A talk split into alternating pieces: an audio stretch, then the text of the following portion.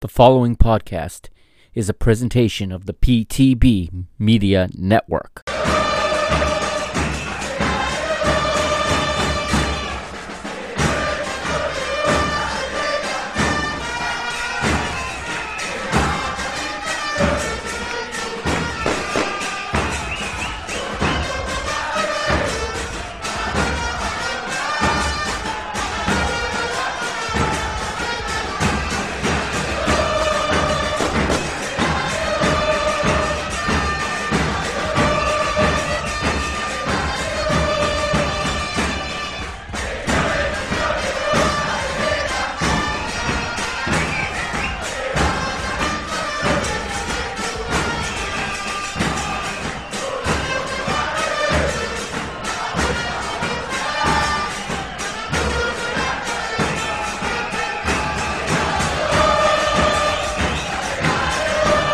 What's up, PTB Nation? Happy Sunday night. It's that time again where we get together here on the PTB Media Network for the Parking the Bus podcast, our Sunday night football talk every week here on the PTB Media Network. I am your host, the Mr. Mike Agustino, and we have another action packed, loaded episode to talk about today. We got a lot to go over, and let me tell you, I just finished watching Brazilian League. I just finished watching Flamengo lose. The same Flamengo I thought had turned the corner four games ago after four consecutive victories. Flamengo returned to the loss column today. Manager Dominic Torrent was resting players, you could tell, for this week's coming Copa Libertadores uh, trip. An interesting um, for those of you that follow Flamengo, a very interesting, uh, a very interesting agenda for them, travel agenda coming up as they played this league match today, today earlier tonight, and now on Thursday they will play in Ecuador versus Independiente del Valle. Um, okay, they will play them up in Quito or just outside of Quito, and then they will stay in in Ecuador next week Next week, Flamengo do not have a uh, Brasileirão match, a Serie A match in Brazil. They will stay in Ecuador because the following Tuesday they're going to play against Barcelona uh, of Ecuador, Brazil, uh, Barcelona de Guayaquil. They'll play them the following Tuesday. So they're going to be in Ecuador for about a week to play two matches.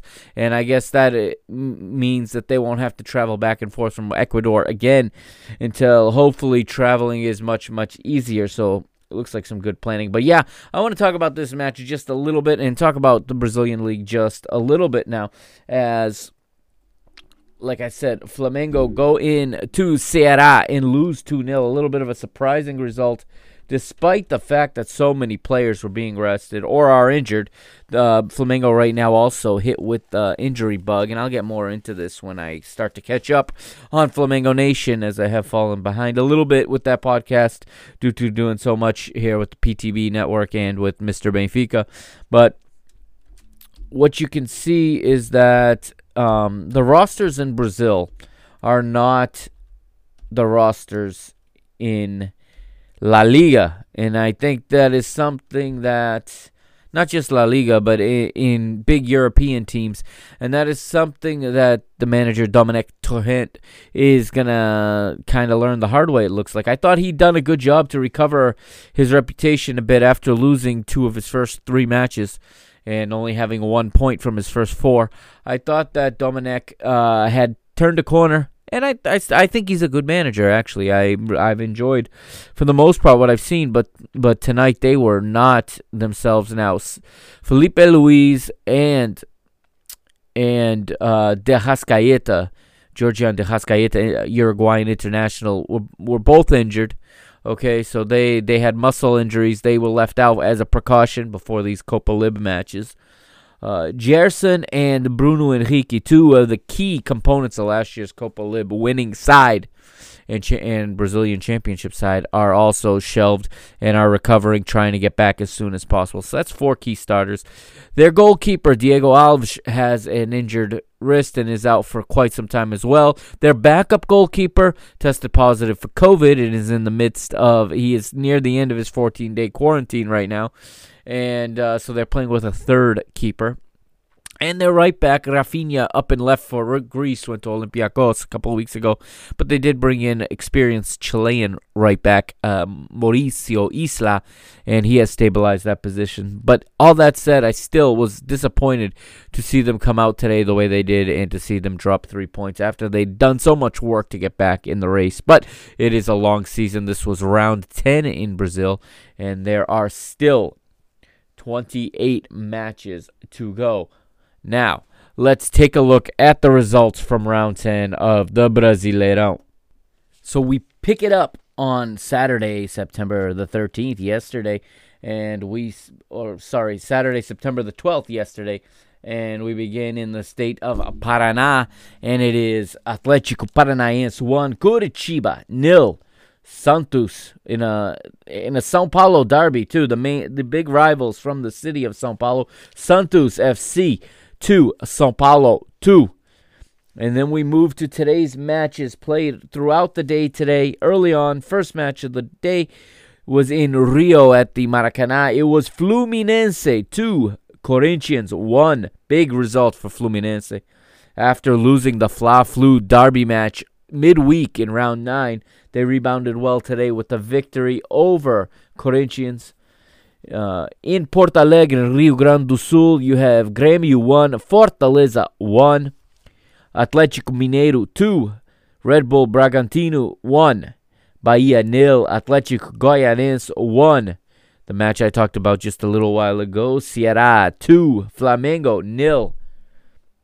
Goiás 1, Inter Porto Alegre nil.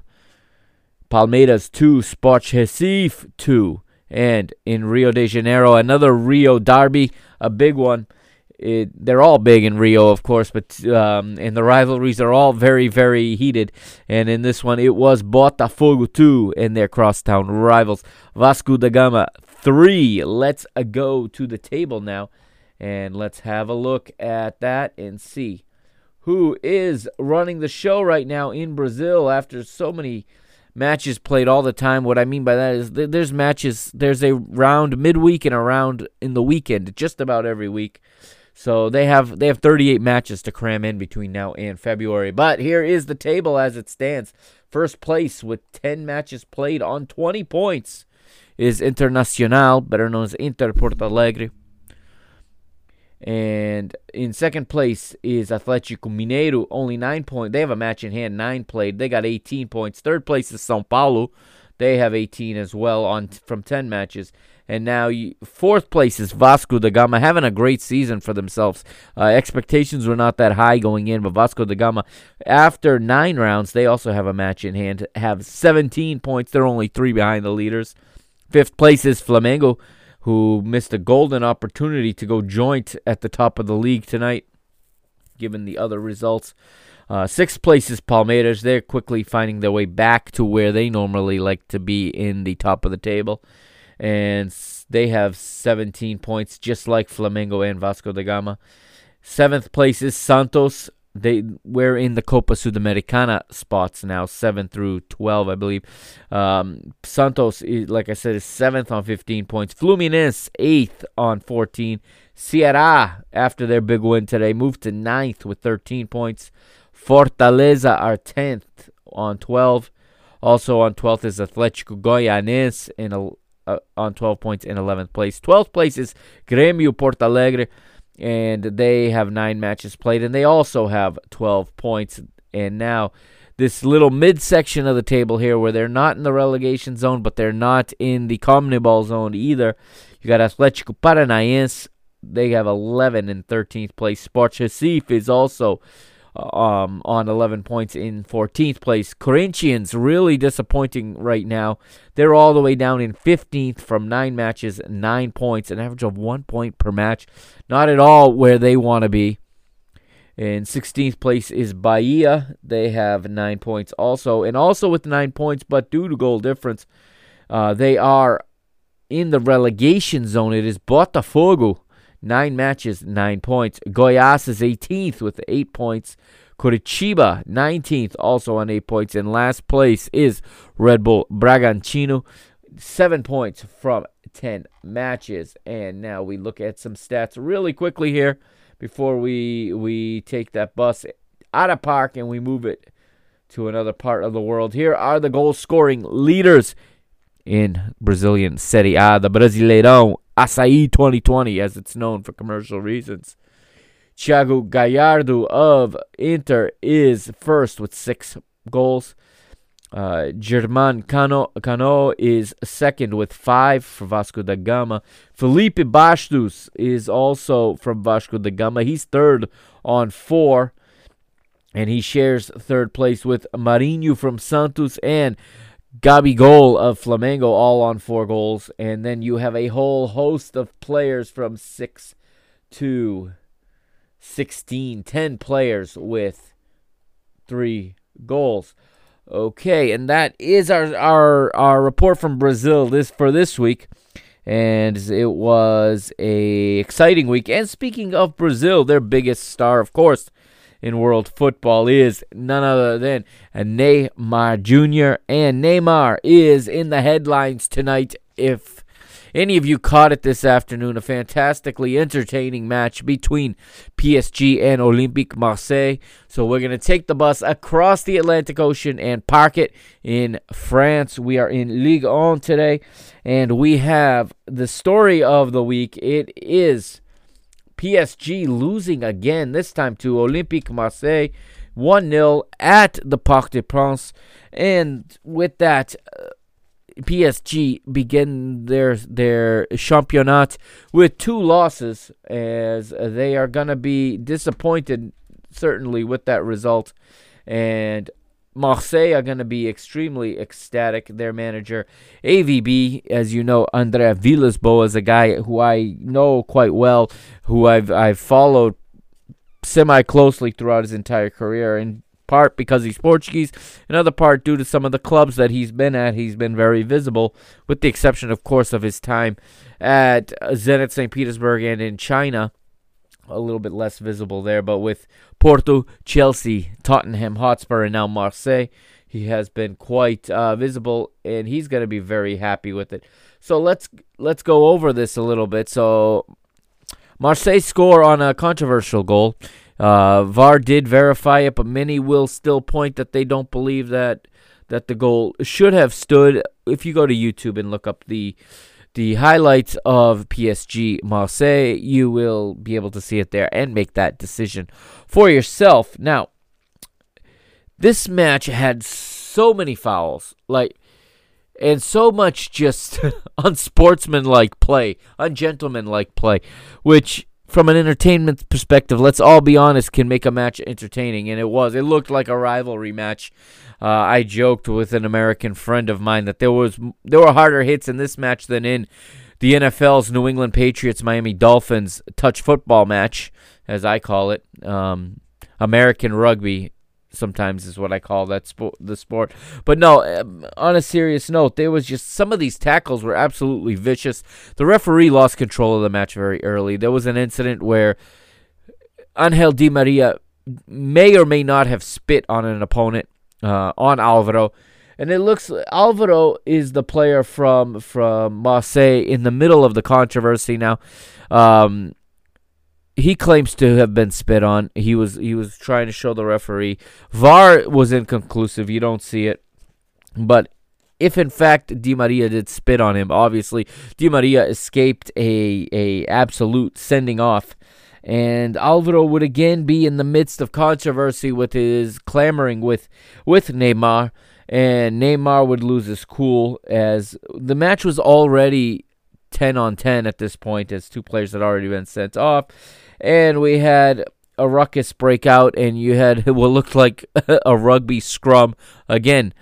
You you had as much contact as an NFL American football game in this one, and the referee ends up sending a man from each side out. We were down to nine versus nine, and then just before the ball was put back into play, we're already in stoppage time here. The referee has his hand to his ears, listening to the VAR official. He whistles, does the signal for VAR, runs to the screen, looks, he sees Neymar. Uh, essentially, I mean, kicks and punches were thrown, not by Neymar necessarily, but this scrum had it all. There was pushing, there was shoving, there was kicking, there was punches thrown. Okay, and the VAR video shows Neymar whacking Alvaro in the back of the head, uh, striking him. Neymar is sent off with a straight red card, and he's he's not happy. There's different times. There was one time in the first half, you the camera caught Neymar in the midst. This was at the time actually where the the Marseille players were complaining that Di Maria had spit, and Neymar. I picked up some of what he was saying to the Marseille bench. Now because Marseille has a number of Portuguese uh, coaches in their staff, I, I picked up enough of the Portuguese where he said where Neymar was trying, I think, to explain what was going on, and he was pointing towards Alvaro, and then and then I this assistant coach said something else to to the extent of of something that Neymar might have been guilty of, and I understood him say, "Ew, meaning me? You're blaming me."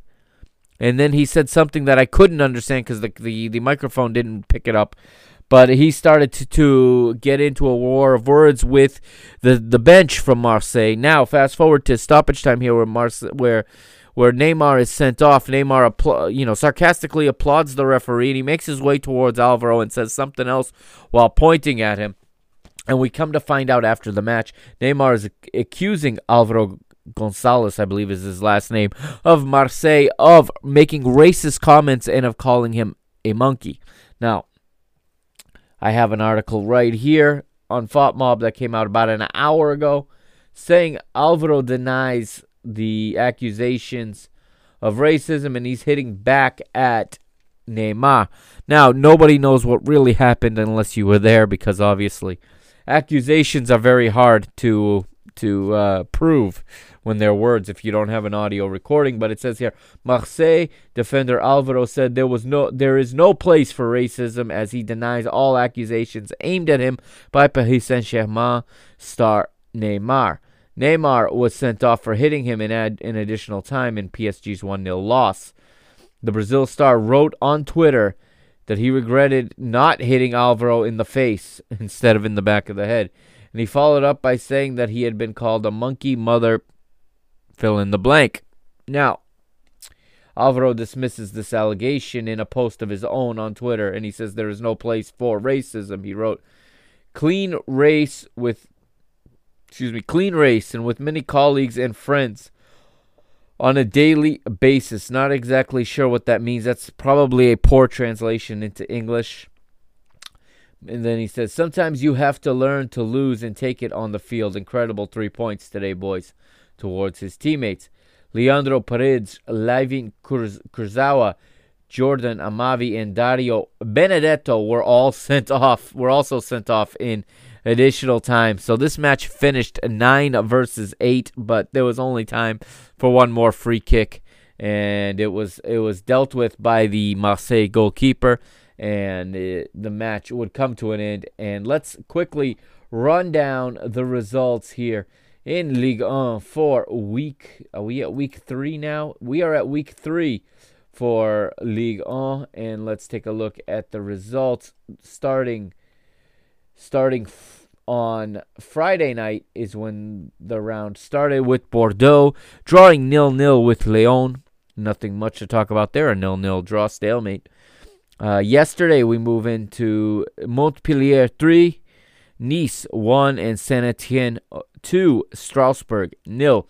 Move to today. We start off with Lille 1, Metz nil, Angers 1, Reims nil, Dijon nil, Brest 2, Lorient 2, Lens 3, Nimes 2, Rennes 4, Monaco 2, Nantes 1, and of course the match we just spoke about, Paris Saint Germain nil, Marseille 1. Tomorrow we have Lyon playing again against uh sorry, not tomorrow, Tuesday. We have Montpellier taking on uh, Leon. And then on Wednesday, we have Paris Saint Germain taking on Metz. Now let's look at the table as uh, Leon and and PSG have matches in hand, if I'm not mistaken, as they were taking part of the Champions League final stage, the Elite Eight, when when the league season started. And so we have our table now. And top of the table after three matches, we have three teams with seven points. So when you go to goal difference, this is how it breaks down. Rennes are in first place with seven points, as we said, from three matches. They have a plus three goal difference. Monaco and Lille right behind them with a plus two goal difference, also on seven points. Fourth place, one with uh, six points, just one behind is Saint Etienne and they nudge uh, Marseille, Nice, Lens, and Angers on goal difference. So from fourth to eighth, you have five teams with six points, all tied for, for fourth place. Ninth place is Bordeaux with five points, and then tenth is Lyon, and they have four. Nantes also on four, but with a, a third match played, whereas Lyon have only two. Then we have another cluster of teams from 12 to 15. You have Nîmes, Nîmes excuse me, Nîmes, Montpellier, Lorient, and Brest all on three points. In 16th, you have Stade Reims with one point, and then 17th through 20 are the teams yet to get a point, and Metz are 17th. And then shockingly, Paris Saint Germain, the defending champions, Champions League finalists, are in 18th right now. Two matches, two losses, minus two on the goal difference. 19th is Dijon. They have also zero points, as we mentioned. They have a negative six goal difference. And in 20th place, last place, Strasbourg with the same three matches, no points, negative six goal difference. All right, we got a lot to talk about. Like I said, that's just part of it. So when we come back, we are gonna go over a few. Uh, we're gonna go over some results here in North America. All right. Next up is our segment on on North America. So we'll talk Major League Soccer in WSL, Canadian Premiership as well. All right, as we will go to Mario Mata up there in the Great White North, up there in the True North, strong and free, as I like to call it, in the six in in Toronto, uh, Greater Toronto. He's not quite in Toronto. He's in Ontario, and uh, he's got another report for us as the CPL is nearing its conclusion. A lot of excitement going on up there. Also, coming up, we still have a report from England. We'll also go to Mexico tonight before we're done, as usual, and check in with Liga MX. There's results of the DFB Pokal first round. That is, of course, the German Cup. And Leo Kukakis of DGens United will be here again, as always, later in the show for the Sunday night sportsbook segment powered by betonline.ag and we've got a lot to talk about. He gave us a bet of the week last week. We'll see how we did. We're going to talk about the Nations League in that segment a bit. We're going to go back to it. And then we're going to talk about the opening weekend for so many of the leagues across Europe. So stay tuned.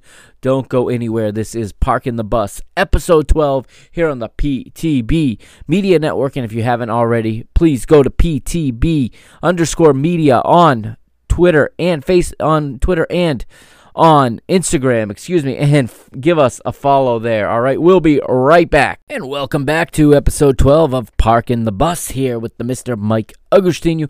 And we're going to quickly go through some MLS action here for you now, as it was another weekend of action from Major League Soccer here in the United States. So the bus now arrives in the United States, and we're going to park it right here. We're going to start with the results on Saturday, uh, 9 12, September the 12th, we had Chicago 2, Columbus 2, DC United nil, New York Red Bulls 2, New York City FC 2, FC Cincinnati 1, Orlando City 2, My Inter Miami 1, Philadelphia 2, New England Revolution 1, Nashville SC 4, Atlanta United 2. FC Dallas 2, Houston Dynamo 1 in a Texas Derby. Real Salt Lake nil, Colorado Rapids 5 in a Rocky Mountain Cup matchup.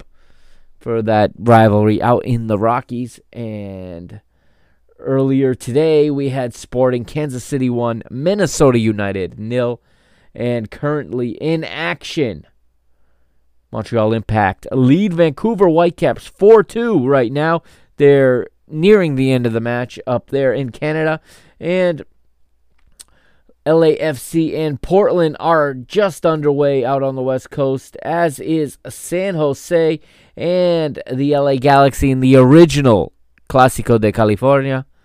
And that is the that is the it for matches this weekend. Let's take a look at the standings. Of course, remembering that some matches are still in progress. Eastern Conference and with 11 matches played for most sides, Columbus Crew are top of the table with 24 points. Second are Philadelphia Union with 21. Toronto FC also on 21 in third. And they, so also what's important this season due to the way that the season played out with the stoppage due to covid and then the mls is back tournament we have a points per game rate um, number that is ultimately what we're going by here so let me rephrase that. And in first place, Columbus Crew, 2.18 points per game, while Philadelphia Union and Toronto FC are deadlocked at 1.91 points per game. Orlando City have 1.73 points per game. New York City FC 1.45. New York Red Bulls in sixth, 1.27. And in the final playoff spot in the East right now, New England Revolution also on 1.27. Montreal Impact, Nashville SC, and Atlanta United FC round out the next group of teams. And actually, it is 10 going on to the playoffs, excuse me. And we have. We have. This is a confusing table this season in MLS. And when this league couldn't there's a line under 10. This is on MLS's official website. Okay. In 11th, we have DC United, 10 points, 0.91 per match. Chicago Fire, 12th, 9 points, 0.8, or 9 games, excuse me, 0.82 points per match.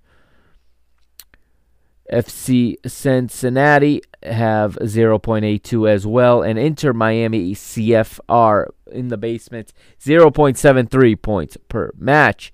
Western Conference now. Sporting Kansas City 1.82 points per match. Seattle Sounders 1.8 in second. Minnesota United FC 1.55. LA Galaxy 1.56, as is Portland Timbers. Houston Dynamo have 1.27 as do Real Salt Lake and FC Dallas is there as well.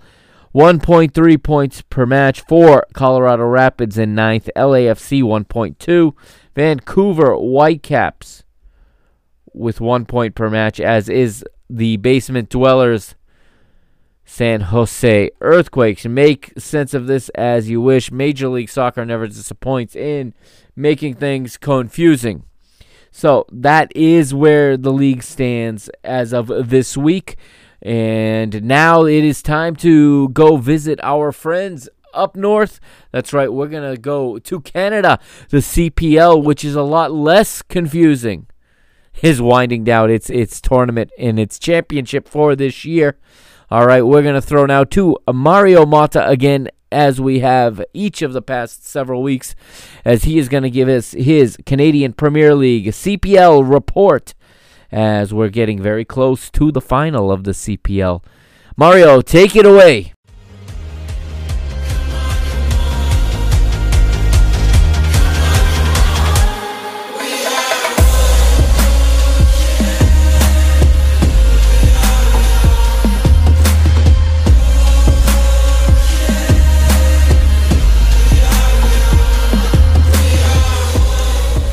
Thank you so much for everyone joining the coverage of the Canadian Premier League on the Parking the Bus program. I'm Mario Mota up here in Canada to bring you the most recent updates on this league that is quickly coming to a conclusion. Uh, for those that have been tuning in, we're down to the last final two weekends.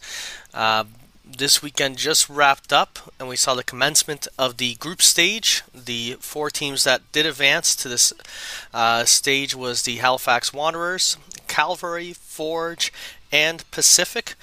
It was a one game each setup. I think I believe in the last show I might have done a, a mistake in stating that it was a home and away setup, but it's just a one game each, meaning each team plays three games. They've played two of those games, uh, officially have wrapped up for this weekend with one more game coming in the next couple of days for each side.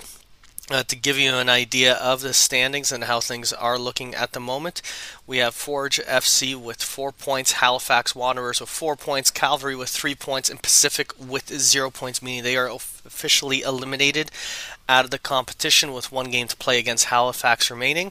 Um, to just break down how these sets of games have unfolded, we had the first game to kick this off was Halifax Wanderers against Forge FC. Halifax did take the lead, and uh, Forge ended up tying the game 1 1 with a very controversial penalty. Uh, it was a handball, but uh, to be honest, uh, just there's no way to react to that. I think the majority of the community they believe it was a very poorly called penalty, but either way, it did give Forge the critical point uh, that put them on the table.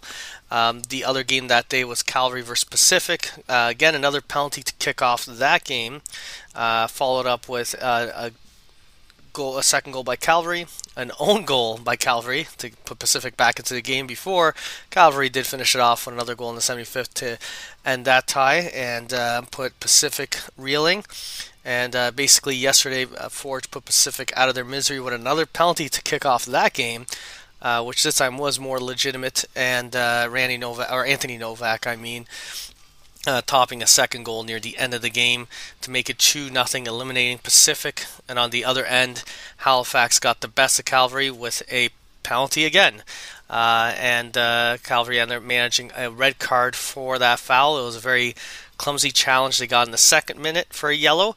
Penalty at the 11th minute, resulting in a second yellow and a red card right away and then a second penalty for the Wanderers to make it two goals before Calvary tried making a last minute comeback with a goal, but was not far enough for them. Uh, so they should be calling it the penalty games instead of the island games. As you can hear, there was quite a bit of uh, referee made decisions here. I would say all of them were relatively uh, calls, good calls. Uh, outside of the first one was pretty bad for Forge. Uh, but looking at it now, when you stare at this table, uh, knowing that there's only one game left for each of these sides, uh, how tight it is, how the structure of it, uh, we basically have a situation where if Forge beat Calvary, they're through. If Forge tie Calvary, and let's say Halifax loses to Pacific, you have a three-way tie with four points. Um, you could have another scenario where the Wanderers beat Pacific, Forge ties Calvary, and you still have two teams tied for four points. So to break down the rules that would settle the tiebreaker, it looks at the accumulation of the games played prior to this group stage throughout this uh, short season and the games within the group stage, and it looks at head-to-head. So you take a look at the difference between the teams on a head-to-head basis. You take a look at the goal differential uh, as a second option, uh, and goals for. So on the goals for and goal differential, uh, Forge seems to have that on their wraps since there is only one game left. It's between Calvary and Forge. Forge has 16 goals scored. Um, Calvary has 14 goals. And on the goal difference, uh, you've seen Calvary and Forge concede the same number of goals, meaning the differential both falls uh, in favor of the Forge, including the number of goals scored. So if they do end up tied, and that ends up being the uh, breaking item, uh, Forge does have an advantage. Halifax Wanderers, uh, if we have that three way tie scenario right now, are sitting at 15 goals. Um, scored. Uh, so on the goal differential, in their case, they've only conceded nine goals, so they have the same goal differential as Forge. So in the three-way tie scenario, it looks like it would be Forge and Halifax that would advance to the final two, the uh, ending match. And for that ending match, when that does take place, it is going to be the 19th of September. So by the time you hear this broadcast next week, at the end of Sunday evening or throughout your week, we'll likely be discussing who is the Canadian Premier League champion on the following show.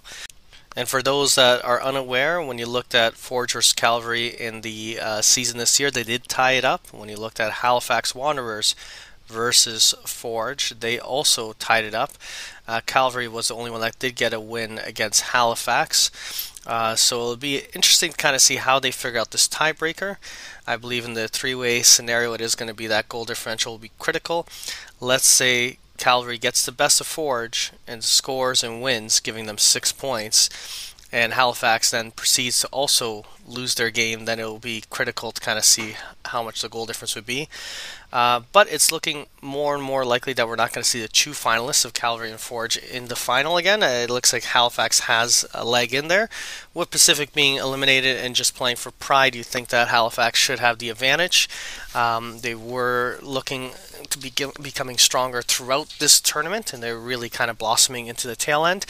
And uh, as the first show on the broadcast did say, they are the local team in the East Coast, so they are likely uh, getting some momentum there, believing that maybe they can win the championship in their own backyard, which would make it quite exciting. On the MLS front, uh, not too much in terms of update. There was another game played. Uh, this time, Toronto FC getting the best of the impact, uh, basically making it extremely difficult for the Impact, even though they had uh, less games played, uh, to catch up. They, they need a scenario where they win the remainder of their games to basically go to the head-to-head tie in the goal differential to see who will be meeting up these um, two teams. They've yet to set up a date for that final match between the Canadian Premier League champion and the winner of the MLS side. Um, at the moment, uh, the one thing that is firm is next weekend's game for the Canadian Premier League uh, winner, and we'll know that one on the next broadcast. And hopefully, at that point, they'll provide some more details on when they would have the winner of the Canadian Premier League versus the Canadian MLS uh, leading team. Uh, the biggest challenge right now is with this bubble environment and the cross-border travel. Canada having quite a bit of restrictions. It is resulting in TFC, Montreal Impact, and the uh, Whitecaps finding new homes all over the U.S. to play the remainder of this MLS season that they're coming out with now.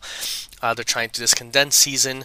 Um, not like the NBA bubble where it was all in one state, it's still going to be spread out, but the issue is that these Canadian teams will not be north of the border when they're playing their games. They'll be playing somewhere in the U.S. side, and it will be interesting if there is any restrictions in trying to get that team over the border to wrap up this tournament, or if we'll have to wait a few more weeks before we get the results for that game. Outside of that, I'm Mario with the Parking the Bus Network here, providing some coverage of Canadian Premier League. As always, thank you so much for listening. Always appreciate the feedback. You guys have an outstanding week.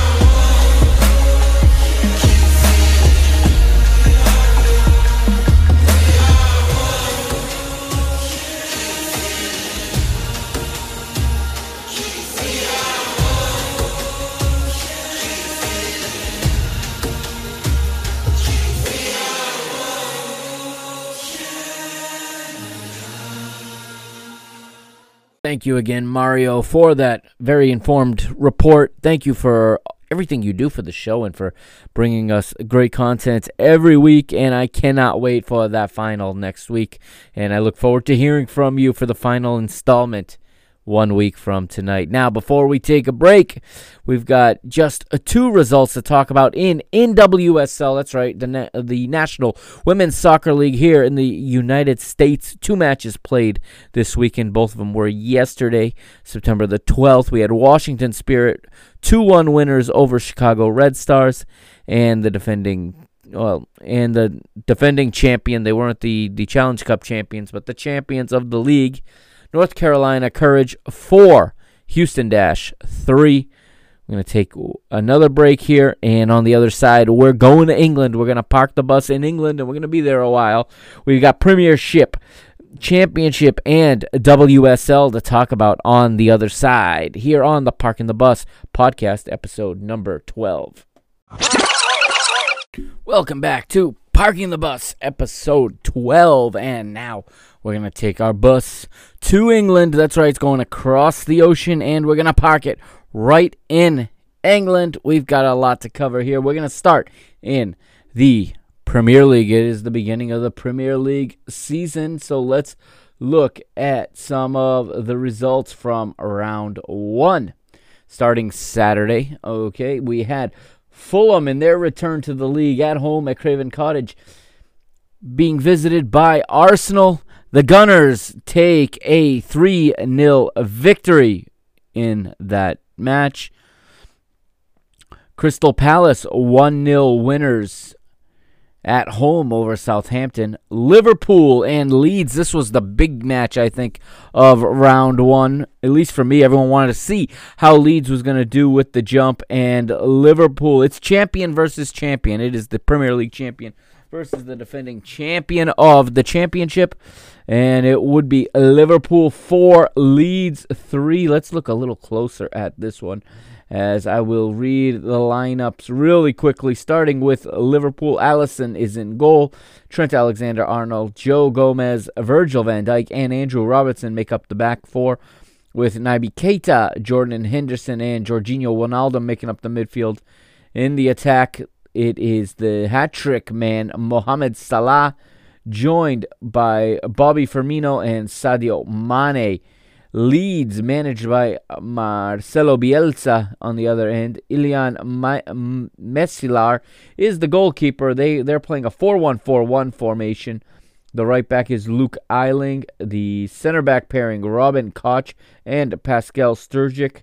And Stuart Dallas is the left back. Kalvin Phillips, the holding midfielder in front of him. Four attacking midfielders Jack Harrison, Mat- uh, Mateusz Klich, Pablo Hernandez and Helder Costa, with Patrick Barnford up front.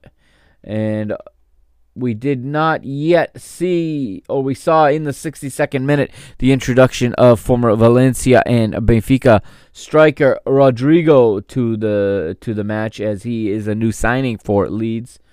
Um, but Leeds hung. They definitely hung with the champs here. And we'll look at the match facts. And really quickly, we'll just get the tallies here. So, Mohamed Salah opened the scoring in the fourth minute from the penalty spot.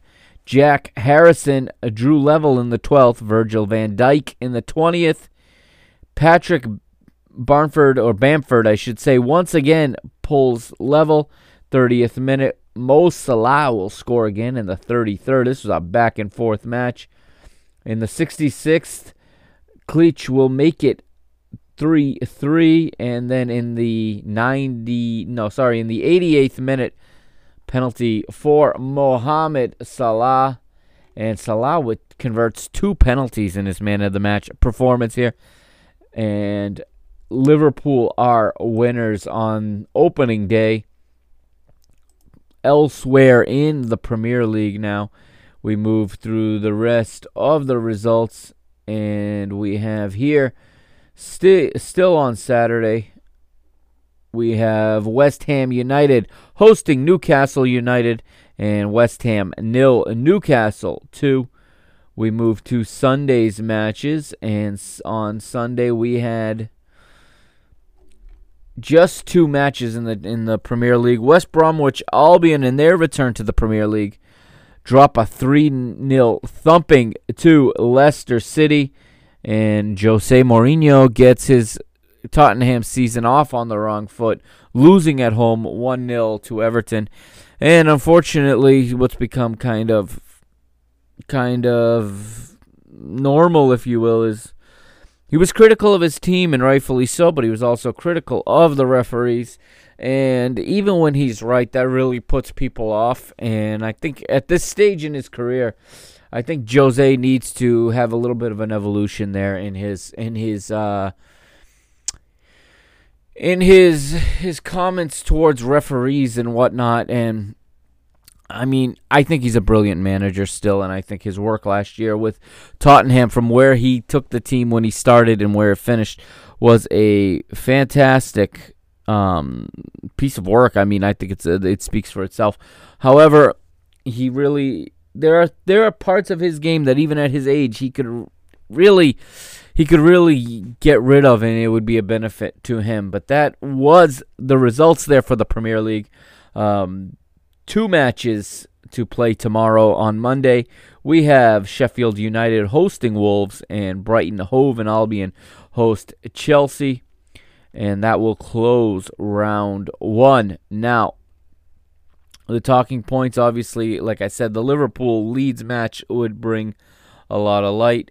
United and City still yet to kick off as they were they had their matches postponed this past weekend and we will wait for their debuts later in the week.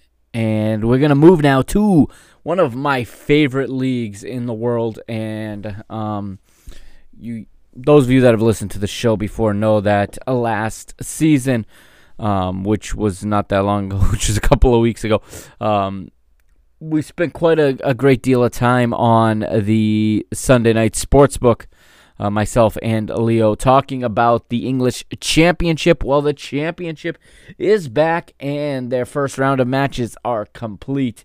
And some of the stories I'm looking into this season um, in the championship, which is always filled with great storylines. Uh, the first thing I'm looking at is going to be the the response from uh, Brentford from losing the championship playoff final Okay, that's always a tough spot to be the one, the team to come back after having to lose that final. I want to see how they react this season. They've lost some players, and I want to see just what type of season they have. And also, I'm watching closely to Wycombe Wanderers, the team that won the League One playoff final, and I want to see how they adjust to life in the higher division. So let's, without further ado, move to the results here for the first week of the championship as it got kicked off on Friday evening, Friday, September the 11th, of course, with Watford 1, Middlesbrough nil. Saturday we had Birmingham City 1, Brentford nil to, to touch base on that, but it is a long, long season, 46 rounds in the championship. So you can't get too hung up over one result. And the other team I said I was watching. Wycombe Wanderers nil, Rotherham United 1 tough start for both of those squads. A newly relegated uh, AFC Bournemouth 3, Blackburn Rovers 2. Barnsley nil, Luton Town 1, Bristol City 2, Coventry City 1, Cardiff City nil, Sheffield Wednesday 2. Derby County nil, Reading 2, Huddersfield Town nil, Norwich 1, Millwall nil, Stoke City nil. Preston North End nil, Swansea City one, and Queens Park Rangers two. Nottingham Forest one. That is it after week one, and really we're gonna need a few more weeks to start letting some storylines develop, of course. But you have here in what is fairly uncommon to get this many winners in week one. You got 10 teams on three points. That's Queen's Park Rangers, Reading, Bournemouth, Bristol City, Birmingham City, Luton Town, Norwich City, Rotherham United, Swansea City, and Watford all on three points. And then you have Millwall, Stoke, Blackburn, sorry, Millwall and Stoke on a point each. That was the only draw of the round. And then the rest of the teams with no points as the table fills out. Lastly, before we leave England, there is another league, and we do need to touch on it, and it is the WSL. That's right, it is the Women's Super League as they are in full swing as the, they have gotten started back up. They're at round number two. Here are the results of this weekend in Women's Super League action. On Saturday, West Ham United won, Arsenal 9, a, a big victory for the Lady Gunners. On Sunday t- earlier today, Chelsea 9, Bristol City nil. Everton 1, Tottenham Hotspur nil. We'll talk about Tottenham in just a moment. Birmingham City 2, Manchester United 5. Manchester City nil, Brighton Hove Albion nil and Reading FC 3, Aston Villa 1. Let's quickly glance the table after two rounds here in the WSL. Arsenal and Everton are top of the table. No surprise there for people who follow this league and follow this division. They are two of the long standing powerhouses. Um, each, each of them with six points from two matches. Chelsea are third on four points, along with Manchester United, Brighton, Hove and Albion, and Manchester City. Sixth, uh, sorry, fifth is sorry. I rep- I digress. Seventh is Reading FC on three points, and then in eighth you have Tottenham Hotspur. Ninth is West Ham United. They're each on a point. And then in the bottom three you have Aston Villa, Birmingham City, and Bristol City, all with zero points. Bristol City in the basement in the one relegation spot in 12th with a goal difference of minus 13. There is news regarding the WSL this week also as it was heard, or I should say, these shockwaves were heard around the entire women's footballing world as U.S. World Champion um, and U.S. International. Alex Morgan signs with Tottenham Hotspur. She has left the NWSL and she has joined Tottenham Hotspur.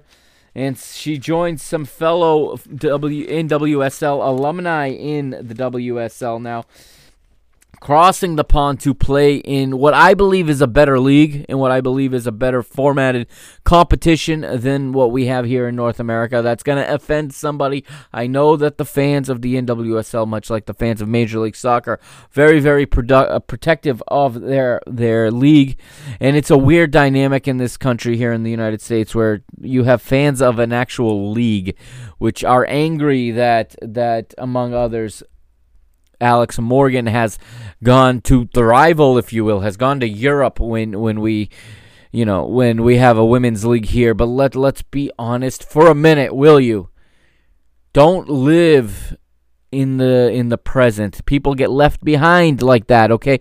Yeah, you hear a lot of people saying life adv- advice is to live in the present. Well, you live in the present in in in some aspects in business especially. You get left behind. You need to see the future and you need to be ahead of the curve and Alex Morgan makes a fantastic career decision in my opinion because the future of women's football is in Europe and why because the UEFA Women's Champions League is on its way to being the biggest club competition in the world for women's football, if it's not already.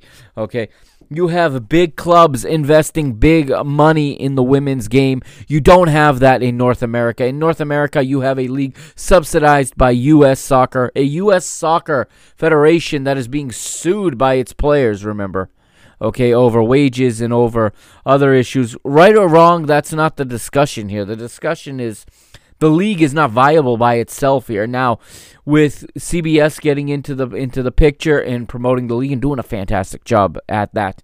Okay, the NWSL's future looks better than its past. However, I think there's so much more upside in Europe when you have large clubs with great brand recognition such as such as Manchester United, Chelsea, Barcelona, Wolfsburg, uh, Paris Saint-Germain, all all investing heavily. AC Milan, Juventus, all investing heavily in their women's team. I'm sorry, but a club, it's not even a club, a franchise. Let me, let's call it what it is, a franchise called called North Carolina Courage is not going to be able, or even Orlando Pride cannot compete with the type of brand recognition, worldwide recognition of a Juventus, Manchester United, Bayern Munich, etc., etc., Barcelona, Real Madrid, etc. Yes, the future of women's football is in Europe. It is not in North America. I'm sorry, NWSL fans, but very soon your league will be just like Major League Soccer. It'll be a place for players to hone their skills, to make a name for themselves, to earn their way into a national team, and get themselves a better deal overseas because the future is so bright for women's football in Europe. There is money being invested. There will be returns on those investments. Mark my words. Okay, the women's athletes are going to be household names. Okay, they will be household names, and when you get names like Alex Morgan going to the WSL and joining some of the other NWSL alumni, big name, world recognized names such as Sam Kerr at Chelsea, the Australia international. Um, Manchester United with two Americans of their own, Christen Press and Tobin Heath. Manchester City with Rose Lavelle and Sam um, Mewis, as well as Canadian international Adriana Leon at West Ham United. There is a lot of uh, big names moving to Europe to play football. Um, I think women's football in Europe has is going to blow up. I think it's going to be huge. I really do think it's going to be huge, and I think the NWSL needs to check itself because its format is not good. Okay, the league is hurting. Okay, financially, you can't convince me otherwise. You don't have the recognition in the world that these clubs in Europe have. Okay, and you're seeing these big names. This is just the start. This is just the start of of big name women footballers going to Europe. Okay, and I'm excited about this. To be honest, it brings more notoriety, brings more visibility to the game, and um, I think if the women's game becomes more global, it's a better thing. Okay, the United States has has had a great history in women's football. However, I believe they've made a lot of mistakes in the way that they have structured the game. I believe they've made a lot of mistakes in player development that they have been able to cover for due to the large gap in in player pool in depth and in the large gap of athleticism that American athletes possess over their their counterparts around the world, but that window is closing. Yes, the United States are the deserved world champions. However, there are teams that are closing that gap fast and they're playing better football than the United States. There is no question about it. This is going to sound cliche ish and this is going to trigger some U.S. soccer diehards, but the U.S. plays soccer and the Europeans play football. I will leave it at that and I think that the future of the women's game is is beyond bright. It is it is immense over there, and excited to see big names attached to these clubs and bring a lot of notoriety. And um, if you haven't checked it out yet, check out the WSL.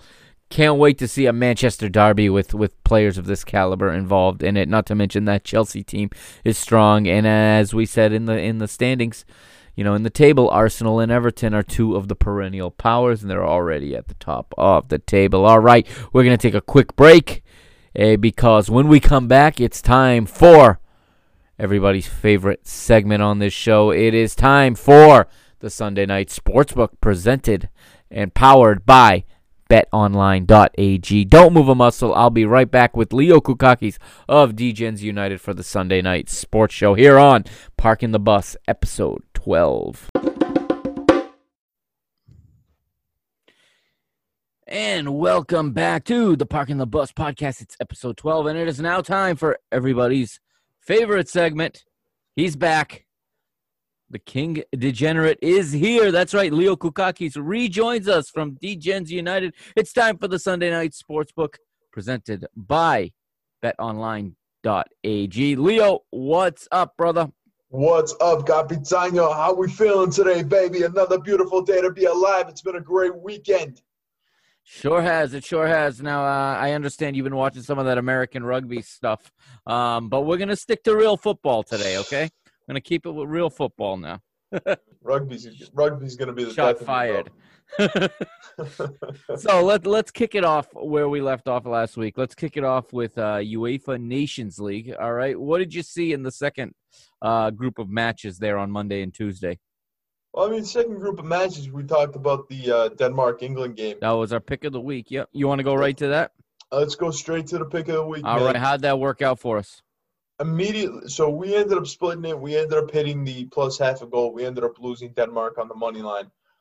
About 10 minutes into that game, I realized, oh boy, I messed up. We should have taken the draw. We should not have taken the uh, Denmark money line. You but, know what, though? I still think you made the right pick because if I had to take that pick again, I still would have taken Denmark, especially after we, we spoke. We had, what, two England players sent home for the breaking protocol and excellent excellent work phil foden Yeah. that a boy did you see did you see who it was though that a boy that's my So- boy So with that, I, I when that happened, I said, "Oh, what a genius pick!" Because I would have expected Denmark to win at that point. But like you said, uh, we we uh, we got that plus the plus half uh, half a goal for Denmark. Yep. So we made out okay, and um, that was a, that was a good pick that you added that there, and you added that little second piece when you when you made the suggestion. yeah man sometimes you got to do a little half and half action you got to go um, plus half a goal you got to take the spread just in case and then hope that you hit the money line we had a similar situation yesterday in american rugby where we had the arizona cardinals uh, plus seven and a half points You take the money line too. You hope they win like they did, and then you're like, oh baby, I'm rich. You think those American rugby players watched uh, PSG in in Marseille? Definitely recorded it on Fubo. Definitely. Uh, how did you feel about the game? You watched it more than I did. How, how did oh, you feel that was that? entertainment, man. That was entertainment. Um, I talked about it earlier in the episode here, and yeah, you know, every tackle was meant with with a vicious, you know, with vicious ferocity. And if you if you think tackles gone out of the ga- gone out of the game, tackling, go back and watch that match. Um, every single time they were laying it in, studs up, top of the foot, they're bringing it in. You know, um, there's accus- accusations now. Neymar saying that he was being taunted with racial abuse from Alvaro. So um, Alvaro has denied it. Who knows? Nobody's on the unless you're down there and you hear it yourself. You don't know. But Neymar is such a special little duck. He really is. you're not a Neymar fan, huh? You know, I'm a bigger Neymar fan than most people, but like, no, I'm not a Neymar fan. this guy, all the talent in the world, and he's just such a putz. Really it is a frustrating thing about him because, like you said, all the talent in the world, and so far he's really. I think he's he's got to be one of the worst advised professionals in any sport. I mean, it seems like all his. So he's got a straight red. Is he going? He's going to be partying for the next three weeks now. That he's he's going to be sitting out, and it's like probably going to catch COVID again. Like who knows what, what's in the future. This could be an interesting thing to watch over the next couple of weeks. Is what Neymar does with this time off. Neymar doesn't stop partying regardless. Okay, Neymar, he, he don't care, man. He's going out. It's his birthday. Yeah, he pulled his hamstring. He has You- four birthdays a year, Yeah, man. And then Smart he- dude. And then he's gonna cry about how how how hard life is and whatnot. But anyway, I digress. Let's get back to Nations League. Uh, so we got we got Denmark and we got England. What else did uh what else did you put your money on in in that Nations League? So in the Nations League, I actually kept it pretty easy. I didn't go too too hard. Um, it was Denmark, England. If you guys see me looking to my left, it's just because I have all my numbers up here. Um, so we did talk about the Netherlands Italy matchup. I thought that was really really interesting. I was stunned honestly to see Italy come up on top. Um, the game that I was on though was Poland and Bosnia. I was all over Poland in that one. Um, luckily, Poland comes up with a 2-1 win. That was a big big win for us. Um, Let's move on to Tuesday too. Let's check out. Oh, we talked about Austria and how overrated Austria Yep, that was a good that was a great shout. and look at that. Romania comes up and beats them. Bookies still don't care. Bookies will still favor Austria. But hey, look at that. Romania come up and Austria suck again. Stunning turn of events. Um, the other results, let's check out Tuesday. Yeah, I mean, Tuesday, you had Portugal, Sweden. I thought that was a really quality performance from Portugal. How about you? Oh yeah, it was great. Um, you know, Ronaldo getting his hundredth international goal, first European to do it. Um, someone asked, so of course, you know, you get into these. The uh, I think it was Fox Deportes, or maybe it was even Two DNA tweets out the hundredth goal link, and they, oh yeah, but he doesn't have to play twice in our against Brazil. He doesn't, you know, blah blah blah blah blah blah. blah. Messi has seventy goals. Okay. There's no comparison in international scoring. Which one has been better? And Messi has played plenty of games against Kuwait and against the Faroe Islands, not Faroe Islands, but the Solomon Islands. Argentina plays everybody. But uh no, but on a serious note, first European to go over the century mark. Now 8 goals away from being the all-time leading international goal scorer and he's looking like he's got he's got time in front of him. It doesn't look like he's going to be finishing just yet. Um all the talk that, you know, Portugal are quote unquote better without him. Yeah, they're they're prettier maybe, but they don't win that game without him. I, I don't understand how people say such stupid things. And then you know the scary thing is that they believe it. Yeah, What exactly. What do you mean? You're taking one of the best players of our generation, possibly of all time, and you're oh no, they're better without. What are you stupid? That's Like, pretty re- much, like really? that's pretty much what Fernando Santos said in the no. He says it's impossible to take the best player in the world and out of your team and be better. That's that's just a lack of common sense. But uh, you know, everybody wants to. I think part of it is people want to show how much they know the game, and oh, but the passing is better, and the circulation of the ball is better, and and the team has a better shape, and they're not, they're all playing as a team. I, it's like they played as a team against Sweden. You know, he's the striker. You feed a striker, whoever it is. But that's the thing. He's not even just the striker. Right. He can be a winger. He Right. can be a number 10. He he's one of the most versatile players in the world. He's not especially because he's taller, he's stronger. Messi is a winger. Yeah, Maybe exactly. number 10 as well. But he's not a striker. And I, point hate this to- out all the time, right? I point this out, and people roll their eyes when I say this, but it's true. The man defends set pieces. Yeah. He defends corner kicks. He defends set pieces. Messi doesn't have to do that. Messi's no that. use doing that. But this guy does it, okay? And then he sprints 80 yards up the pitch to try to get in position because he wants to score that bad. And people see this this want to score as being like quote unquote selfish, but his job is to score. And like you said, he's not just the winger. Those three in the front are so interchangeable with each other. They can weave in and out. Yeah. And he, he can pop up on the left. He can pop up on the right. He can be, you know, a poacher in front of goal when needed. And he doesn't have to be in one spot, which makes it harder to defend him. Yeah. And he, I, I mean, these people still, that just he's still the best header of the ball offensively in the game.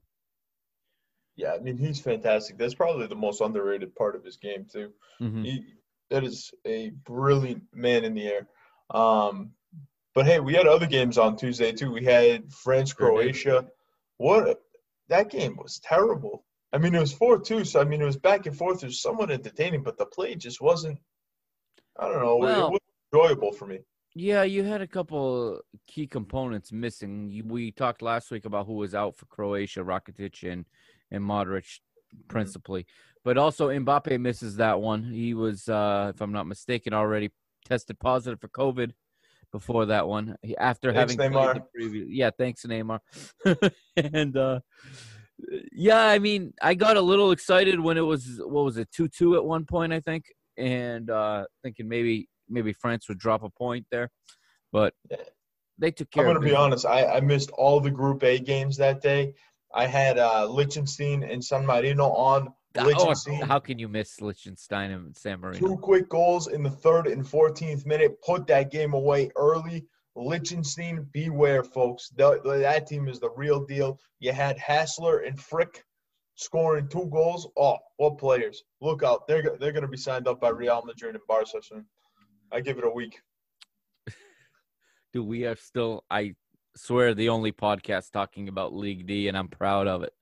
Yeah, man. I mean, somebody's got to cover these poor folks. We got to get our views up in Liechtenstein and what do you call it? Liechtenstein and San Marino. Gibraltar, Think they have internet over there? of dude, those are some of the richest countries. Oh man, that's good. What, all right, what else we got? What else we got? we were on Tuesday. Yeah. What else we have on Tuesday? Anything else there? Uh, we had Belgium, Iceland. Iceland come out, they get the first goal. Belgium comes out, stomps on their throat a little bit. Yeah. Five one final. Um, Portugal, Sweden, and then Group C, Armenia two 0 over Estonia. Georgia and uh, Mas- North Macedonia one one. Cyprus ends up losing to Azerbaijan. Very disappointing Yeah, result That's for a disappointing result. Yeah, and then Montenegro beat Luxembourg 1 0. Um, and that was all the results for Tuesday. All right, so that that should wrap up Nations League for this international break. Let's move into this past weekend. What'd you watch? Where was your money this past weekend in the football world? So on Saturday, my one big play here was Newcastle United. I love Newcastle United this year. I think that they're going to be a very, very dangerous team. I love the signing of Callum Wilson. Um, I think that Saint Maximin is it's finally his time to explode onto the scene. I think that all the talent you kind of start glimpses of it at the end of last year. I think that this year he's going to put it together and he's going to have a massive year. He's going to be one of the big transfers in the upcoming um, next summer. So, I mean, 2 0 result there. We had them plus half a goal um, at minus 120. We also had them on the money line at plus 278. That was a huge hitter for us on Saturday. But being Greek, my eye was definitely on the Greek league. But nothing there. I mean, we couldn't have put together a worse performance yesterday. Let's Uh, run down. Let, let's take a look at the Greek league since you mentioned it. All right, we're gonna run it down, and I'm gonna pull up my scores here also. Yeah, I got you on this one. Let's start with the cu- the cup final because that was on Saturday, correct? Yes. All right, so I'm pulling that up right now. I know your your favorite team is in there, but Yep. And as usual, they win one nothing. Stunning turn of events that the referee was, you know, just trying to help them out and did everything possible and just I think two or three missed penalties for Ike. Olympiacos get a ridiculous penalty in the 57th, and then um, El Arabi ends up missing it. Just, just, just the typical Olympiacos game, guys. Nothing, nothing new there. now was the game was this played at the Olympic Stadium? This was played at the um, this was played in Thessaloniki. Okay, So- so they played in a neutral s- site. Yeah, Okay, so and that's the city where I'm going to be very, very focused on Tuesday. But let's run down the rest of the results here. All right, I got the Greek Super League up. So it was a 1 0 result for Olympiacos in the final. Uh, that was the final of last season's cup, correct? yes, yes, and it's been postponed. I think four times now. Right. Twice because of COVID. The other times because the fans were trying to break into the stadium. And Yeah, yeah. Like, yeah, we can't play this because there's going to be riots because of what happened with PAOK and uh, Ike a couple of years ago when we made it to CNN because of the shootouts outside of the stadium. That was that was a special time. My people are great. For those of you that had never seen a Greek game, what I recommend you do is Google Ring of Fire, PAOK in Olympiacos. They literally lit the stadium on. Um, I'm trying to think of the right word here. What did they use? Pyro. There we go. They used the pyro stuff. Yeah. They literally created a ring of fire, and the entire stadium was chanting, "If we don't win, you die." that was Pressure. literally what twenty thousand people are chanting as these people come onto the field. Highly recommend watching it. Thoroughly entertaining. All right. So Friday, you got the two rivals there in Central Macedonia. You got Aris and PAOK playing in, in separate matches. Uh, I'll let you pronounce these these team names so I don't butcher them. Want to run down the scores? Do you have them there? Yeah, man. So Aris come out. They end up winning three one against Lamia. Really poor performance from Aris, who um who looked to be going into the Europa League this year. hmm Um, PAOK end up winning 1 0 against Larissa. Unfor- not a great performance from PAOK, but we'll talk about that in a minute Yeah. or two. And then, We'll circle back. Yeah, Ofi and Patoliko finish 1 1. Both teams, those are two teams that are going to be finishing toward the bottom of the table. And then you have Atromito going down to Volos, who is Olympiakos' little brother. Probably the most stunning result of the weekend in the Greek league. Um, Volos not expected to stay up. They're expected to go down, and they're not expected to get very many points at all. And then you have my All Stars, Panathinaiko, losing 1 0 on the road to uh, Tripoli. It was a it was a tough match to watch. It really was. I was actually watching this game during the American rugby, and then it was just we just couldn't get the ball together. We couldn't, and this is a year with so much promise with us, so many good young players on the uh, on the team, and we just couldn't. We just really couldn't figure it out, man. It was so frustrating to watch. But yeah, we ended up losing one 0 So let's let's quickly uh, discuss the format of the Greek Super League. So you got 14 teams, if I'm not, if I'm correct, six advance to the championship round, eight to the relegation round, correct? Yes, At and the all the points point? carry over. And all the points carry over. Okay. So basically, the top teams play each other four times in a season. Yes. Is that right? Okay. So after one week, you know, you got Aris top of the table on goal difference along with Volos. And then you got two more teams. You got Tripoli and, and PAOK also on three points. Um, let's talk about PAOK because they're of special interest to me. And I, so I, uh, I wanted to, to get an idea of what my team is up for Tuesday in the Champions League playoff is. Mo- anyone listening to this by now knows that, um, I have the Mr. Benfica podcast, which is the the first podcast I ran, and everything has has come from there. Uh, and Tuesday we're tra- we're already in Greece, but we're we've traveled to Greece to play PAOK on Tuesday. All right, so I'm gonna take a look at PAOK's eleven here in this game. And do you believe? Because you've seen them before, were there any changes in the PAOK eleven in this match versus a, a normal Any obvious changes?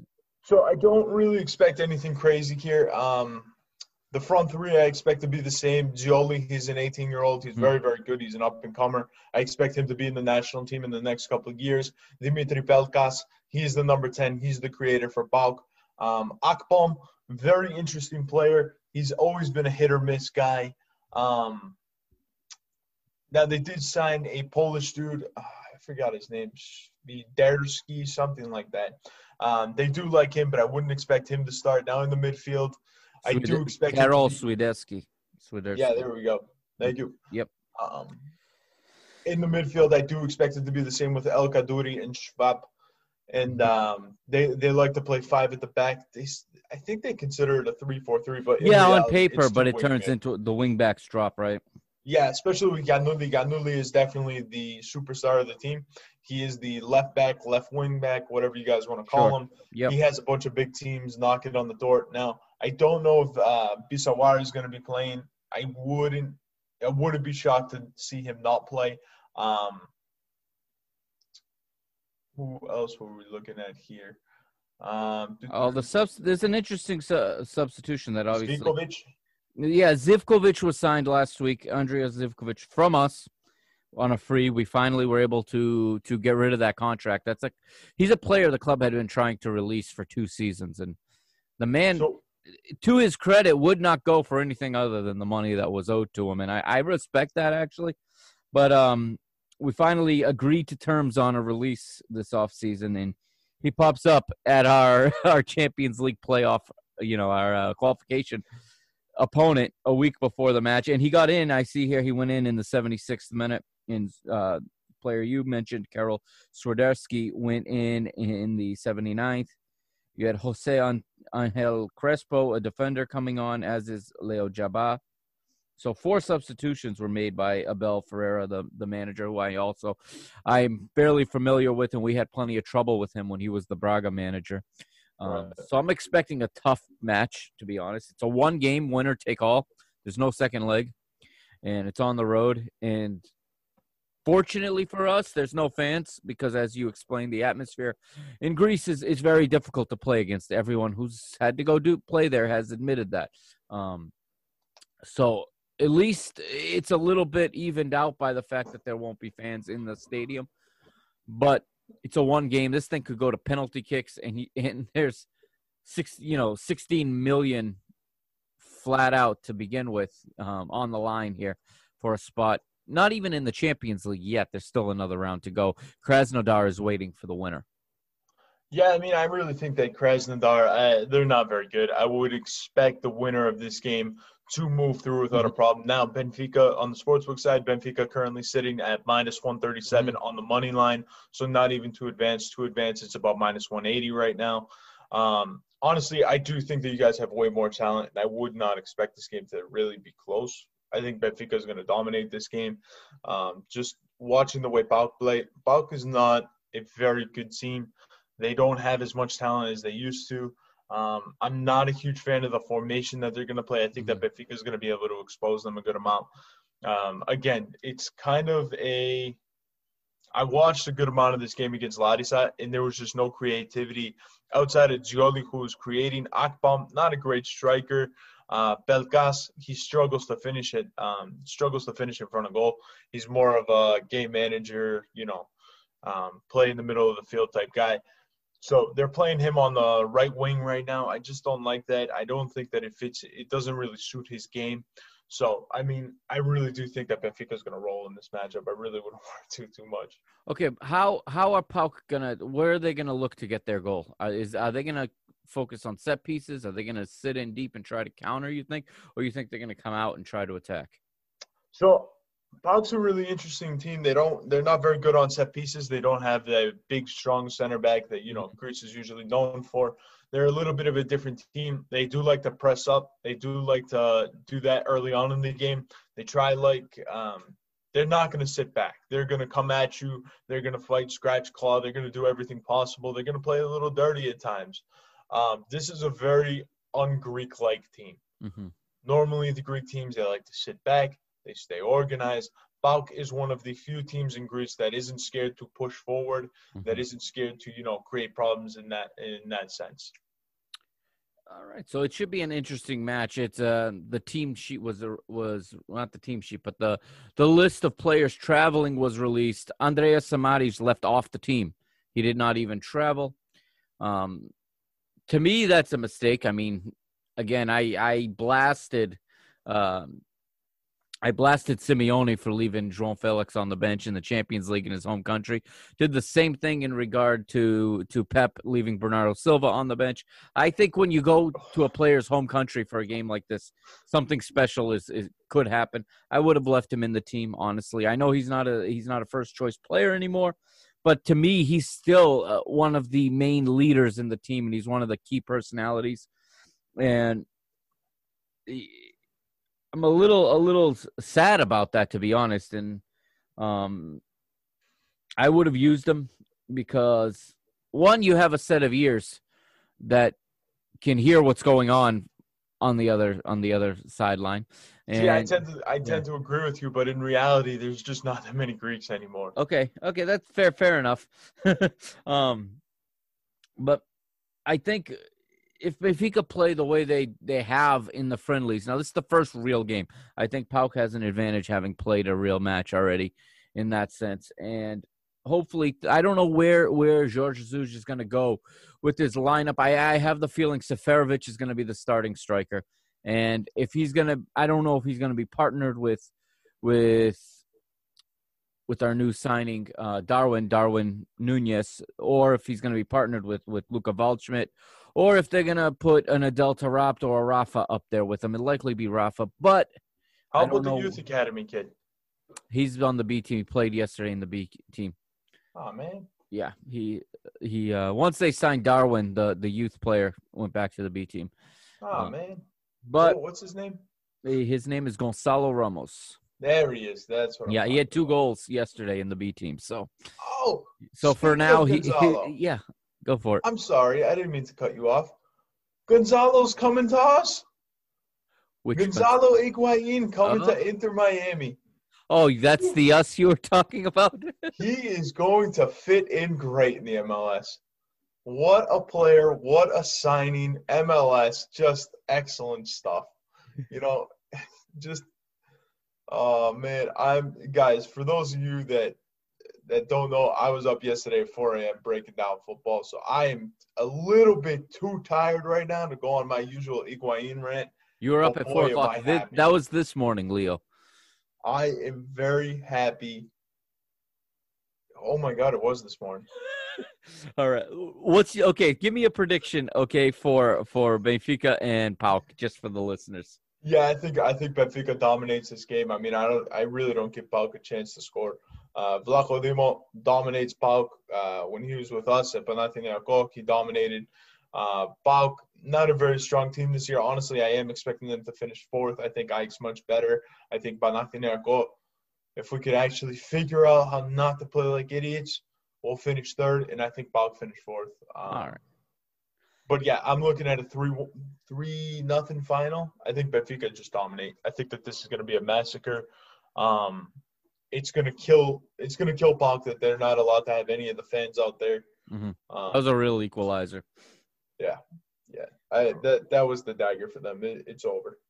All right. So we'll move forward now. And what are you watching this upcoming week? What what's on your radar? So I mean, Premier League's definitely on my radar, especially on Monday. They have a couple good games. Wolves, um, Wolves and Sheffield. Not or not Sheffield. Oh, is it? Wait a minute. Is it Sheffield? I'll pull it Sorry. up right now. Sorry, guys. Yeah, it's Wolves and Sheffield United.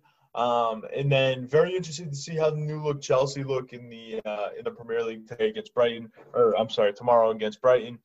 Um, that should be very very interesting. I'm interested to see how Timo Werner, uh, Hakeem Ziyech. I want to see how those guys look.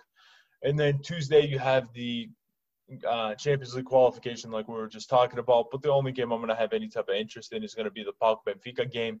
And then um, check it out real quick. Wednesday, same thing. Champions League, Europa League. Um, the EFL Cup's going on. Do you put any stock in the EFL Cup? Eh, You know, eh, it's at this stage it's hard to know too much about these teams because they're using the lower table teams as well. And did it go to a group stage this year? No. No, I'm confusing it with the EFL Trophy then. Um, what do we got on the EFL Cup this week? Any any Uh, EFL Cup on Wednesday. The highlight game is probably going to be, let's see here, probably Leeds and Hull. Okay, that's So Leeds, uh, now the Premier League teams are starting to get into it, so that's pretty interesting. But I mean, overall, I don't really like the cup. I don't. It doesn't do it for me just because the major teams don't take it seriously enough. So that, what I like about it. It's an opportunity for somebody else to win win something if they can get there. And um, like you said, the the top teams do play their second choice players in it, but then you end up getting to a semifinal where all of a sudden you've got City versus United, or you got Un- Arsenal and Tottenham, and a rivalry takes over. And every once in a while, we get a we get a gym in this competition. So yeah, that's true. Um, end of the week though, Bundesliga gets going. yes, it does. Not a whole lot of competition again for Bayern Munich. No surprise there. Bayern sitting at minus 750 to win the league again. Can absolutely no surprise, but pretty decent game on Saturday between Dortmund and Mönchengladbach. Yeah, that'll Uh, be I'll a good definitely one. be tuning in for that. Um, what else we got this weekend? Now on events. ESPN Plus, Bundesliga has moved to ESPN Plus. Yeah, now nothing for Fox. Fox left there Fox with is, absolutely. yeah, they are. They're putting all their eggs in MLS's basket, That is a sad looking basket, buddy. But then again, especially get a- when, especially when they present the basket. I mean, Fox is, their numbers have been horrible. They they head to head with these, even with ESPN on just MLS, and they get they get completely smoked in the ratings. People do not like Fox. What they're finding is when Fox has a game, even English speaking fans are gravitating to to 2DNA to watch it in Spanish. Yeah, I mean, they did such a bad job with the last World Cup. They really did. I agree. It, it didn't feel special at all. They didn't.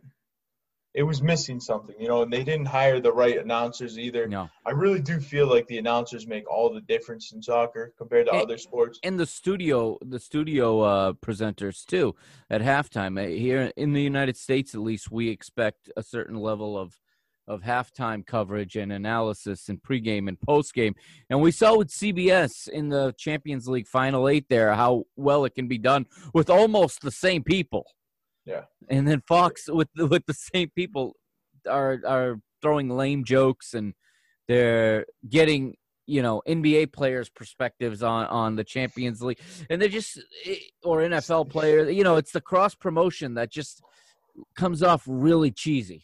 Oh my God, Steve Nash! What a what! Dude, how did they think that was a good idea? Yeah, I know that's TNT, and I know it wasn't Fox, but are you joking? Are you joking? You have Champions League, you have an NBA player. Oh my God! Now And imagine imagine one of these European players going on and doing NBA analysis just because they're big NBA fans because they all are. You know that they all are. They they're they're vocal about their support for the NBA. But can you imagine? You know, uh, let's throw a name out there. Just uh, Marco Reus giving a NBA pregame report. Like Yeah, that would go over very well, especially in America. Very receptive to new things. Oh, we'll even use an English Jadon Sancho. How about we got Jadon Sancho breaking down the breaking down the Clippers and the Nuggets game seven? You think what do you think an NBA audience would, would make of that? They would be absolutely thrilled. They would just soak it up. You know, got to give the people what they want. You know, Dude, that ah, just so bad, so so stupid. Yeah. And also, I love the Americans' way of like, you can tell the real pink hats, the ones Yeah. that like. You know, like when you struggle to uh, pick up like a new language, so you're like you sound clunky Yes. and you struggle a little bit, and you're you're only giving the formal words and not the actual words that you should be using. That is what it's like talking to some Americans about soccer, especially during the World Cup. You know, the the pitch, the pitch, the pitch looked great. Like he, these people drive me nuts. Oh man, Oh, I think it's past your bedtime, buddy. it really is, man. I'm gonna let you go. I don't think we got anything else for this week. Uh, That's where where can we're gonna Don't keep it? A, time we don't plan to go two hours. We guys, I did a whole hour show without you already, Leo. for those of you watching, every week we come on and we're like, yeah, we're, we're gonna keep it short, 20 minutes. It's good, no problem. Actually, no, we've been doing this for a little bit. We've gone about 40 minutes. You know what? Maybe is this the time to to make an announcement, or you want to save it? Whoa, Am I breaking news to you? we have an announcement. Well, we kind of let it out last week that um, this segment is going to be spun off into its own show because, for reason we just stated, we it's supposed to be a 20 minute segment, and an hour and 20 minutes later, we're still talking. So this is clearly uh, this is clearly meant to be its own show. Yeah, yeah. So I mean, pretty exciting stuff. It is going to be our um, going to be the new show. I'm fired up for it, man. I love doing this show. Uh, I promise I will be awake more often. That'll be that'll be very useful. Um, I'll take a nap before every show after in between American rugby. It'll be great. So in a in a couple of weeks, everybody, this show will be this will be the Parking the Bus podcast. All right. What you hear right here will be the Essential Parking the Bus podcast. I will create a different podcast to review anything we don't get to, some of the more uh the leagues more on the periphery that we don't get to in this conversation. Um, if needed, I will create a, a supplementary program. Or we may just get to it. I may just start reading Chinese league scores while Leo well, Leo, you know, checks his checks his fantasy American football team. But um, but thank you for joining us again, Leos. And we're gonna be we're gonna the plan is to have that show go live on YouTube as well, so that we can get a build an audience there. So the way the show will work is we'll keep the Sunday night time slot for a live video, and then it'll be released as a podcast on Monday. How's that sound, Leo? I love it. I'm in. We just again we got to fix it around that American rugby, man. Where can the listeners find you? oh man, you can find us DJs, uh, DGensUnited.com. We have free picks, we have free analysis, we have free uh, daily fantasy lineups. We entered a FanDuel lineup, very very good at the Premier League fantasy um, fantasy aspect of it. Be sure to check that out. Any questions? Hit me up on Twitter, DGens underscore United. Would love to help you guys out some lineups and stuff. Uh, we did post a lineup out there Saturday. Saturday. Yeah, yesterday. So we absolutely crushed it. That lineup was on fire. I didn't post one today because there was only two games, but every Saturday you can count on an EPL lineup being posted. I love to play it on FanDuel. Um, that is the game plan for now. Excellent. Thank you again, Leo. And we'll talk to you next week. All right, Capitano. It was a pleasure, buddy. Sweet dreams. All right. I'll be right back with Liga MX roundup. All right. We're going to talk Liga MX, and another round is down in the Liga, the Liga MX Guardianes as we move toward the final. This is the Parking the Bus podcast here on the PTB Media Network. We'll be right back. And welcome back to the final segment of episode 12 here on Parking the Bus, your Sunday night home for football talk. And we're going to we're going to be headed to Mexico in just a moment. But before we take that bus across the ocean again, let's stop off in Germany and look at the results from the DFB Pokal round number 1 and starting with matches on September the 11th. Eintracht Braunschweig 5, Hertha Berlin 4. So the side from the capital is eliminated in the first round 5 to 4. Yes, that is the final. Uh, Eintracht um, Eintracht Braunschweig is a team that plays in the Bundesliga 2 and they would were able to score 5 goals on Hertha Berlin as Martin Kobylanski opened the scoring in the first minute.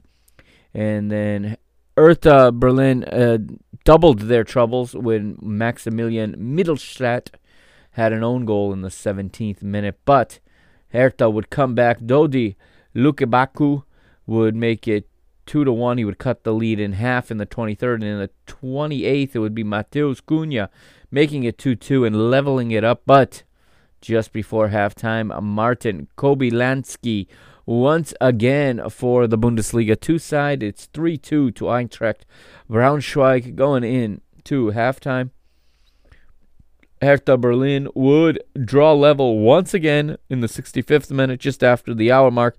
Peter Pekarik would make it 3 3. But guess who? Martin Kobylanski once again, one minute later, and it's 4 3 to, uh, to Eintracht. And in the 72nd minute, it would be Suleiman Abdullah, Abdullahi who would make it 5 to 3. Dodi Lukebakio would make it 5 4 in the 83rd, but that was as close as Hertha could get at the Eintracht Stadion on a Friday night. And then we move to Saturday's matches in the competition. And we have 1860 München 1, Eintracht Frankfurt 2. So the other Eintracht was successful in advancing. FSV Union Fürstenwalde 1, Wolfsburg 4. FV Engers nil, Bochum 3. MTV Eintracht Celle nil, Augsburg 7. Nuremberg nil, Red Bull, oh, sorry, Rasenball Leipzig, RB Leipzig 3. Oberland nil, Much, Borussia Mönchengladbach 8. F, uh, sorry, RSV uh, Meinerzhagen 1. Greuther Fürth 6. SV uh, to- Todesfelde 0. Osnabrück 1. The, some of these club names are very difficult to pronounce when you haven't seen some of them before. Altglienicke nil. FC Cologne 6. Ingolstadt nil. Fortuna Dusseldorf 1. Karlsruhe nil. Union Berlin one. Union left to fly the flag for the city of Berlin for the capital in this competition. Un two. Esgerbij away nil. Carl Zeiss Jena nil. Werder Bremen two. Continuing to Sunday, a whole nother, sh- a whole nother slate of matches. Chemnitzer FC 4, Hoffenheim 5, the Bundesliga 1 side. Survive a scare. Eintracht Norderstedt nil. Bayer Leverkusen 7. Elversberg 4, St. Pauli 2. St. Pauli, the popular Bundesliga 2 side, eliminated at the start. Rielasingen-Arlen 1, Holstein Kiel 7. Schweinfurt and Schalke were postponed. Hansa Rostock nil, uh, VfB Stuttgart one, Kaiserslautern four, Jahn uh, Regensburg five. This was a match that actually went to penalty kicks, as did the other four five result I read. Not the first one, but the the more recent one. And continuing with Sunday's results, we have, as I lost my spot, I do apologize. Here we go. We have Wiedenbrück f- uh, nil, Paderborn five, Steinbach one, Sandhausen two, Magdeburg two, Darmstadt three, Waldhof Mannheim one, Freiburg two, and Wehen one, uh, Heidenheim nil. More matches to be played on September the 14th on Monday. By the time you listen, these matches probably have already taken place. But the old East German powerhouse Dynamo Dresden host Hamburg, a club I have a little bit of interest in, and a club that I try to follow as best I can. Uh, that should be an interesting one. Uh, 12:30 p.m. Eastern Time kickoff for that one. Essen will host Arminia Bielefeld. Bielefeld, excuse me. Würzburger Kickers host Hanover 95, and Duisburg will host Borussia Dortmund later this afternoon or tomorrow afternoon, I should say. Uh, Monday at 2:45 Eastern Time, and then the final match of the round takes place on on October the 15th, it will be uh, Düren t- hosting Bayern Munich. All right, let's move on now to Mexico. Let's go to Liga MX and see how this weekend went down in Liga MX. As we move to the first matches starting off on Friday night, September the 11th, of course. Necaxa at home, 1. Chivas Guadalajara, 2. FC Juarez 1. Puebla, nil. Moving on to Saturday, Atlas 1. Mazatlán 1. Tigres 2. Santos Laguna, nil. And Club America 1. Toluca 1. Sunday's results Pumas 3. Atletico San Luis, nil.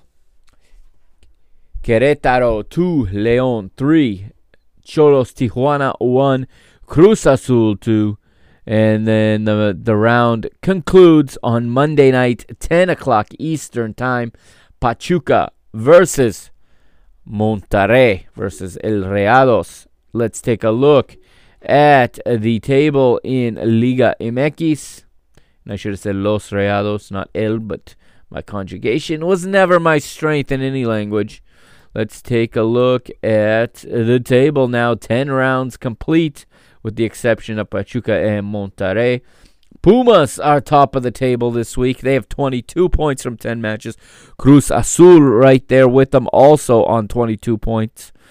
Leon are third with 21 points. Club America fourth on 25th is Chivas Guadalajara making their way back towards the playoff places this season. They have 15 points from 10 matches. Tigres are sixth on 14 points, also on 14th and seventh. Pachuca. And in eighth is Monterrey. Remember, both those teams have the match in hand. Ninth is Juarez with 13. Also with 13 is Toluca in 10th. Querétaro in 11th with 11 points. Puebla in the final spot for the net for to advance uh, in 12th place. Puebla have 10 points ahead on goal difference to Atlas and Mazatlán and Ch- Xolos Tijuana, all on 10 points. Santos Laguna are 16th on 9. Atletico San Luis 17th on 8, as is Necaxa on 8. They are in the basement right now in 18th place. Let's take a look at the top goal scorers in Liga MX. Top of the league and uh, in the race for the Golden Boot, none other than Andre Pierre, Pierre Gignac, the French international, former French international, uh, continues to just dazzle in Liga MX. He is someone who has completely embraced the project of Tigres and has become a a legend at that club, in my opinion, over the past several seasons. Second place, Jonathan Rodriguez and Juan Ignacio Dinenno, both with six goals. Jonathan Rodriguez of Cruz Azul, of course, and Juan Ignacio Dinenno of Pumas, Alexis Canelo and eh, Victor Davila of Toluca and Pachuca, respectively, are next with five goals. And with four goals, we have a whole slew of players that I won't list all of them, but there's a whole host of players with four goals. And that, ladies and gentlemen, is episode 12. That does it for this week. Uh, as we said in the in the Sunday night sports book, I gave a little sneak peek. I let out a little cat out of the bag, if you will, a little announcement. In the coming weeks, in probably two to three weeks, you will see that format take over the entire show. Uh, we have decided together, both Leo and I, um, that probably the best interest of the show is to make it a two-person, a two-person conversation show versus a solo show with segments of uh, you know, with an interview segment and then a special contributor segment. All right, but we will any any special contributor is also still going to be welcome on this program, but they'll be brought in into the context of Leo and I co-hosting the show.